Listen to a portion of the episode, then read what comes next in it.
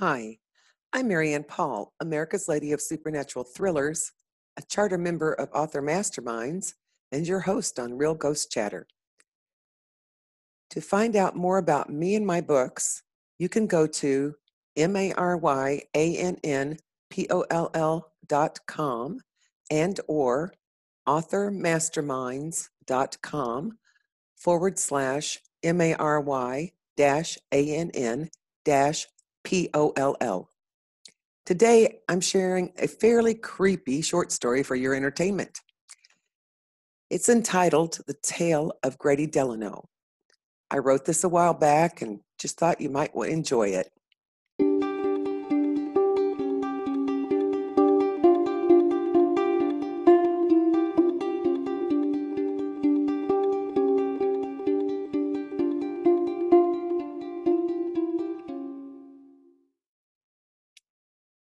Grady Delano strode up the pebbled walk leading to his half million dollar home. He pulled his coat collar close around his neck, trying in vain to protect himself against the frigid mist carried in on a dense fog. Stupid weather, he exclaimed. The weather was, wasn't what ate at Grady. In fact, he liked bad weather. It always lifted his spirits. What devoured his emotions this evening was the news he'd been delivered. I'm sorry, Grady, but we've had one too many complaints from our clients. Mikhail Frandlong, the owner of Frandlong and Associates CPAs, said. Frandlong held a sandwich in one hand and the phone receiver in the other while he delivered the crushing news. I expect you to be gone by the end of the day. Grady turned to leave, no run, from Frandlong's office. And Grady, you may want to get an attorney. Arthur Longdon is threatening a lawsuit. Seems he thinks you skimmed quite a bit of his money last quarter. Grady turned and looked Frandlong in the eye. Nonsense. I told him as much when he accused me yesterday. He turned on his heel and left. Grady narrowed his eyes and shook his head. See what being loyal got me? I knew better. Ten years down the tubes, thrown out without a second thought, just like the wrapper on old Frandlong's sandwich. Grady smirked. If old Frandlong only knew how much I had taken in ten years. I slipped up with Longden. I'll take care of him tomorrow. You are condemned to hell, graduate Delano. Grady spun and squinted into the dense fog. No one there. The sickening, sweet southern voice of his long dead grandmother continued to echo through Grady's brain. He grabbed his head with both hands and whispered vehemently, Shut up, old biddy. I tried it your way. Look where your morals got me. I'm doing it my way now, thank you very much. A familiar and cold terror told it, tore at his stomach and whispered into his mind. What if the voices are back? I won't allow it, Grady answered. Rubbing his temples, Grady recited under his breath, You aren't real, you aren't real, you aren't real until the pressure in his head subsided. Grady let out a slow breath and continued up the short flight of steps. He inserted the house key into the bright brass deadbolt glistening in the pale white streetlight. I've been waiting for you. Grady tensed, gripped the key between his index finger and thumb, and slowly removed it from the lock. He turned, holding the key waist high, and squinted at the dark figure in the shadows of his white columned porch. Oh, it's you, Grady growled. He dropped his hand to his side. What are you doing here at this time of night? You scared the ghost right out of me. A tall, lean man stepped into the light. Donald Renfro held out a manila envelope. You left instructions to have this package delivered post haste. If the instructions were wrong, I'll leave and you can come by and get it when the shop opens in the morning. No, no, I'll take it now.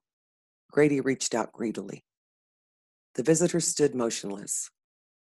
Grady's mouth tightened. He forced his voice to be calm. I really do have a lot to do tomorrow, and it is late. Please give me the package. After what seemed an eternity to Grady, Donald Renfro held the bundle toward him. Grady seized it. Thank you, he mumbled, hurried into the house and shut the door. He listened for Renfro to leave. The entry clock ticked loudly in the otherwise silent house. Grady strained to hear above the clock's noise. The sound of heavy boots going down the steps, then steadily growing more and more faint, was music to Grady's ears.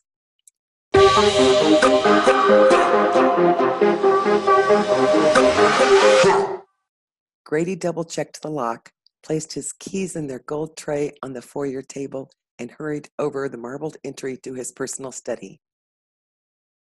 He peered to either side to ensure he was alone, walked in, closed, and locked the door. He ripped open the package and smiled as he pulled out a leather bound book. Reported to be 200 years old, the book showed signs of having been a deep crimson in its early days, but now was splotched with black, like new blood mixed with old. He set aside a note and a small round ampule filled with amber liquid. The Book of Fallen Angels, he whispered, and gently stroked the worn leather as if it were a newfound love. After several minutes, he remembered the note, picked it up, and read Congratulations. As you know, you were the top bidder for this book. I commend your determination. It is rumored that whoever owns this book has unlimited access to the powers of Lucifer and his army of fallen angels. With this text, you begin a journey from which there can be no return. It does not come without a price. The liquid accompanying this note is the catalyst for the change you must make if you hope to understand and access the powers of this book. What a lot of hooey. Grady threw the note aside and stared straight ahead like a stubborn child refusing his broccoli. His brow furrowed in thought. What if the note is true? What if I can only access the book's power by drinking this stuff?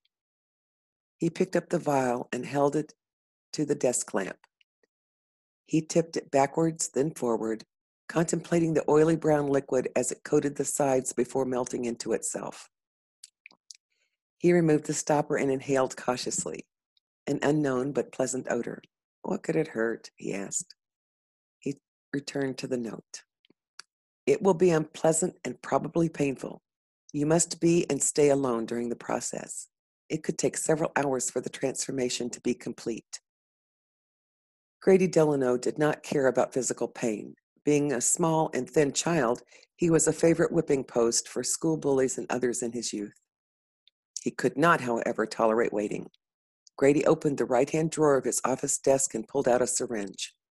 He stared at the needle, left from his grandmother's last days when her only pain relief came from the frequent morphine injections. I knew this would come in handy someday. He opened the hypodermic in the vial. His ears throbbed with his rising heartbeat.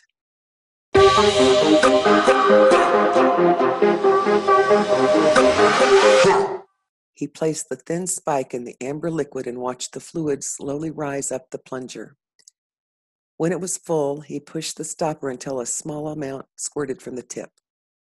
He rolled up his left sleeve and inserted the needle into his vein. He waited. His skin tingled, his throat went dry.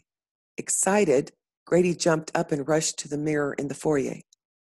A slight built, balding man stared back. His reflection revealed a slate gray tone to his skin and a navy blue hue creeping around his lips. His quickening pulse slowed and bounded at the same time. Grady felt power with every beat. The room began to spin and his arms and legs went numb. Grady Delano fell to the floor, welcoming whatever would come next.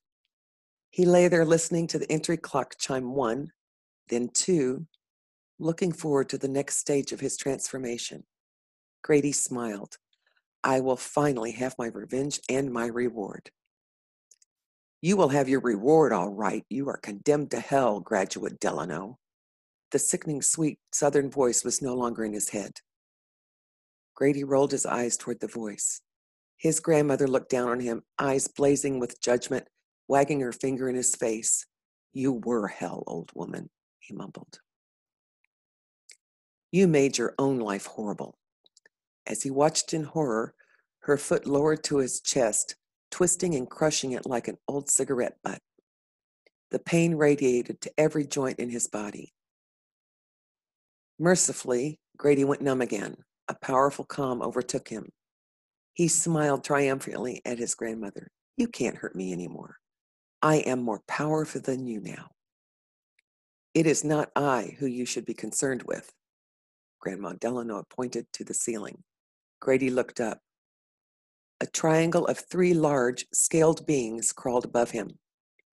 Their bloated arms, legs, and torsos reminded Grady of marshmallows.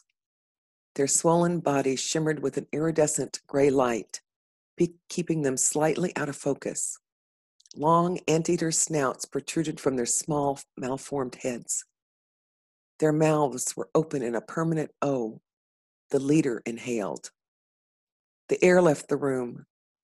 Grady gasped in short, fast breaths, seeking any oxygen he could find. You see, when you bought the Book of Fallen Angels, you sealed your fate. Did you truly believe you could summon demons and subject them to your will? Others have.